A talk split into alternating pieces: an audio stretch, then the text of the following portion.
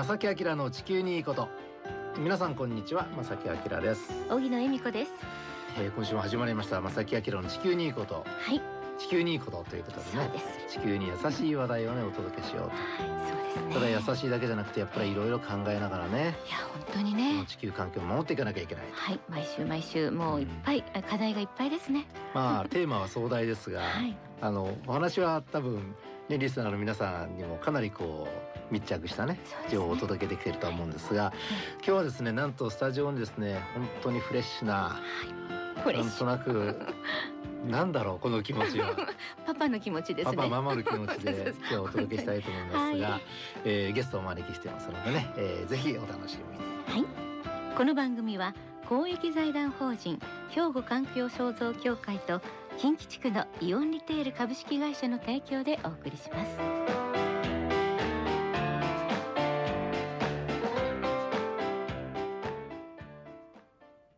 兵庫環境創造協会地球温暖化防止自然環境の保全再生子どもたちへの環境学習など皆様と共に身近な暮らしの中で地球環境を守るための取り組みを進めています人と自然が共に生きる21世紀の豊かな環境づくりを兵庫環境創造協会では早速ゲストの方ご紹介くださいお願いします。はい。兵庫県立神戸商業高等学校理科の先生でいらっしゃいます専門は生物ということなんです。が石川正樹先生とこんにちは、こんにちこんには。ちはよろしくお願いします。よろしくお願いいたします。そしてですねそうフレッシュフレッシュってねもう正樹さんがもうパパの目になっていますけれども。はい。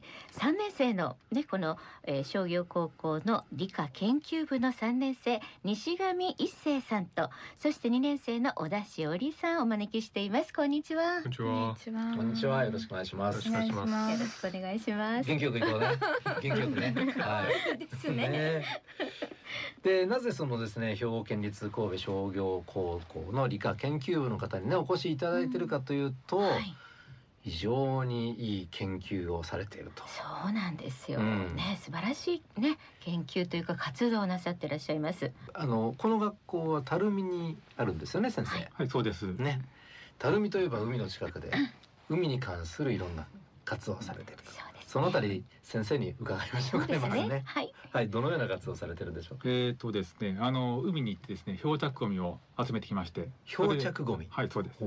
それを調査して発表しています。あーということは海に漂ってるゴミをあのいろいろ調べて、えーまあ、というかあの海岸に流れ着いたものを調べています。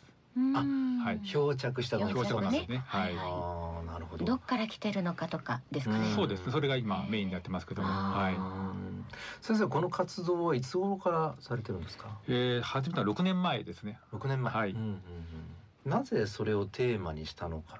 と初めですけどあの部活動ですけどもあのうん。キューブ状態でして僕が転勤した頃は。ああ、はい。休部。そうなんですよ。それをですねおそれが6年前。願いしてあそうです。はい。お願いしてあの顧問にしてもらいましてうん。で部員が入ったんですけどもじゃあテーマどうしようかというところで初めにまずあの僕もともと魚の研究やってたのでうん。魚を探しに行こうと思ってですねうん。海行ったんですよね。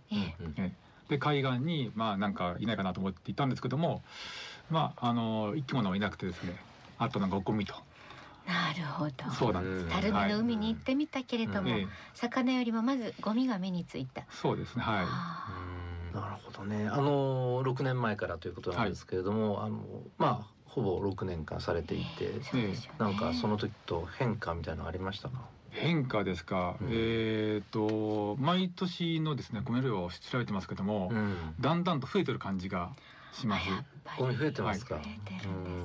なんかあの一頃に比べたらやっぱり意識はねちょっとだけでも僕たちは意識高まってるような気はしてて。ゴミをねはいはい。捨てないとうんかっていうことです減っね。てるんじゃない海も若干綺麗になってるかなっていうふうにはちょっと思ってたんですが、ここ6年間は全然そんなことはないっていうのはこれでわかわかりますね。そうですね。多分海水の方は綺麗なんでしょうけども、うんあのゴミの量としてはあのペットボトルを今やってますけども、うん。年々増えてる感じがありましてう、、うん。うんそれがどういう影響か分かり分かりませんけども、ちなみにあのお二人にお伺いしますが、あの西上くんはあのもともと海とか好きなんですか？いや海自体そこまでが、えー高校入るまではそこまで興味もない。ああで実際この漂着ゴミのね研究されてどうですか？いややっぱりいいろんなとこ行ってもう初めてその海岸にこう着目してうん。調査に行ってみるとやっぱゴミ多いなっていうのに改めて気づかされましたね。うん。もうもう3年生だからこれから先の進路とかも、ねね、決まってると思うんですけどどういう方面これからその社会に出るスタートラインのスタートのスタートかもしれないけど。そうですね。うちの学校自体が経営学科の学校なのでそんなはいこうね海洋の調査をしたいと思っててもうん。海洋のみの活動とかっていうその科学的なことはできないので、うん。その経営からその環境を良くするためにどうすればできるかなっていうのをちょっと考えてみたりとか、うん。逆にその地域を生かしたうん。あの活動を大学でこう考えれたらな地域共同っていうんですね。あーなるほどね。そういうこともできればなっていうすごいですね。しっかりしてるしっかりしてますね。地域共同素晴らしい。ぜひやってもらいたいそういう面ではいいい今ね経験先生されてるね彼はされてるんでしょうね。小田さんはどうですか？あのこの研究されていて。あというかもともと海とかに興味は？あ全然行かないです。なんかインドア派っぽい。なんか趣味とかあります？趣味はピアノです。おピアノ。が。なるほど。まさきさんズバリでしたね。ねはい。でもこのねあの理科研究部ですか。で参加されて実際やってみてどうですか、うん。今までのところ。へえ、あの海に行って本当に思ってたよりあのゴミがあってちょっと幻滅しました最初行った時は。えーって。ね。うん、そうか今まで海全然ね 好きじゃなかったけど行ってみたらこんなとこなのかと、海のイメージき変わりましたやっぱり？変わりましたなんか海で泳いでる人たちがなんか、えーゴミがあるところでなんでお泳げるのかなってあの汚いからあちょっとそう思い思います。あなるほど。あの実はね僕も海すごい好きなんですよ。でもともと僕はあの神奈川県育ちなんですね。神奈川県湘南地方って聞いたことあります？あの辺りでねあのサーフィンずっとしてたんですよ。汚いんですよ海が。本当に汚くてその匂いもしますしね。ううん。んなんとかしなきゃなと思いながら海に通ってた記憶が学生の頃ねあるんですけど。まさに同じように感じて。うん。でもねこういう若い彼らがね彼女らが そういう研究をされてると本当に頼もしいですけどね。ねうんあのーここで一曲ねちょっとお届けして後半にはもう少し具体的な活動のお話を伺いたいと思います。はい。ではここで一曲お願いします。はい。ノラ・ジョーンズで「Don't Know Why えさて今日はですね兵庫県立神戸商業高校の理科研究部のおお二人はい。と顧問の石川先生にお越しいただいてね」はい。漂着ゴミのえお話をねしていただいてるんですがえ、ね、先をゴミ多いと、うん、嫌になったっていうねお話からなんねですけども、うん。実際にその漂着ゴミの、まあ、具体的なね研究のお話お聞きしたいんですけども結構そのその活動されていてこれは大変だなとか、そういうとこってあります？でも大変ってことはやっぱり結構あってその私たちのホームグラウンド西舞湖海岸っていうのがあるんですけどもそこは夏はカンカン照り冬は風がビュービュー吹いてもう暑い寒いがもうずっと続く感じで。うん。その夏合宿とかで他の県に行ったりするとその自分たちが調査する場所っていうのはその海水浴場みたいな普段ずっと綺麗にされてるような海岸じゃなくてあんまり手入れをされていないっうん。ていう海岸をその選んでいってるのでそういうところに行くとやっぱり影っていうかその店が近くになかったりだとか、うん。ずっと歩歩いてで夏なのでずっと暑いっていう感じで、うあ、そういうところやっぱ辛いです。ね。あー熱中症とかね注意しなきゃね。そうですね。うん。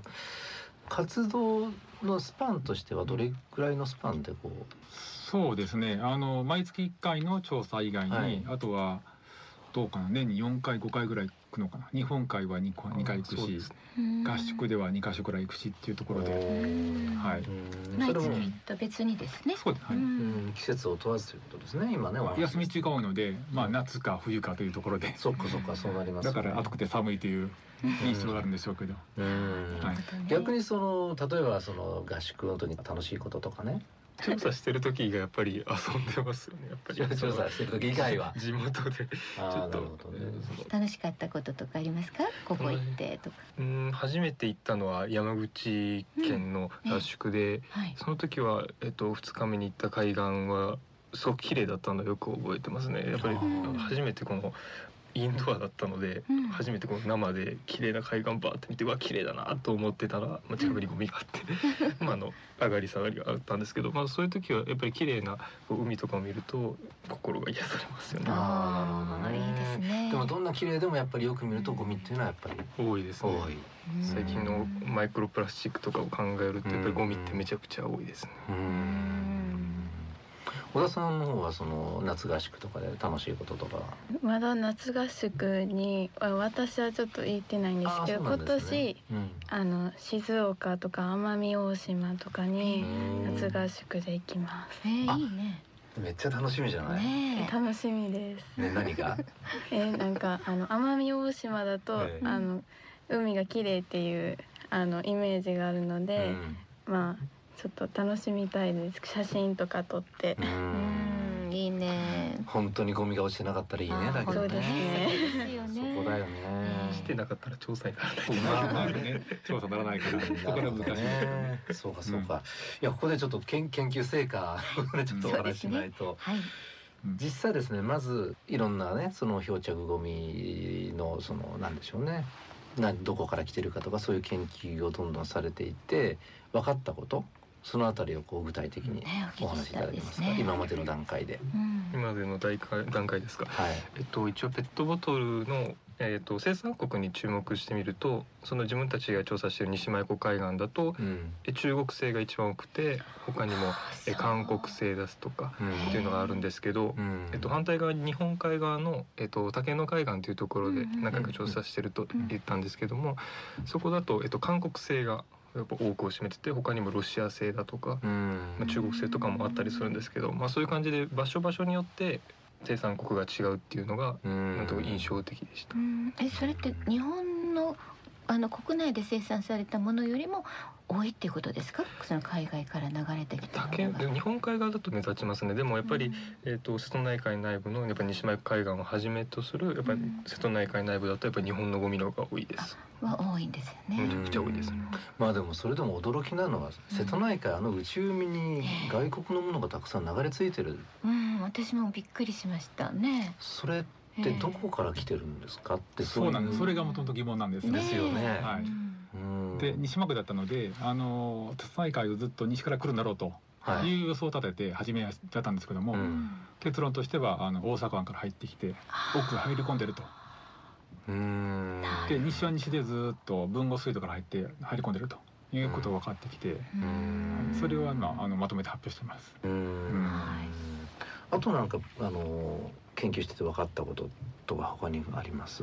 うんそうですね、う例えばその自分たちは並んでマイクロプラスチック、うん。最近問題になってるマイクロプラスチックも、えっと一応お同じように調査をしていて、まあ、それだと一時期そう疑問に思ったのが豊岡に調査をして竹の海岸で調査をしてみると、うん。マイクロプラスチックの量がとても多くてでペットボトルとかっていう、えー外国のペットボトルも多いってことが分かったんですね。うん西前湖海岸を見てみると、はい。マイクロプラスチックは多くはなくて生産国、まあ、あの海外の量もそこまで多くないってことが分かったのでもしかしたらそのマイクロプラスチックと海外製のペットボトルに、うん。まあ、あの関係があるのかっていうのを調査をうん。並んでしている感じ。で。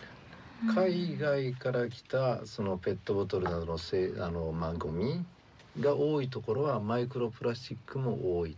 海外のものが少ないところはマイクロプラスチックも少ない。つまり海外からマイクロプラスチックも流れてきているのかっていう、うん。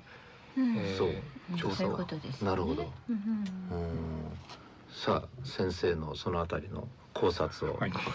どうでしょうか？ね まあ、今のところそういう傾向あるのでなかろうかというところまでなんですけども、うん。まだあのそれは10箇所しかやってないので、これかららまああの調査を続けようかなと思ってますけれども、はい、これなんか結論が出てね、対策までいったら素晴らしいことですよですよねね。今本当に問題になっていますからね。ちなみにマイクロプラスチックってどうやってカウントしていくの？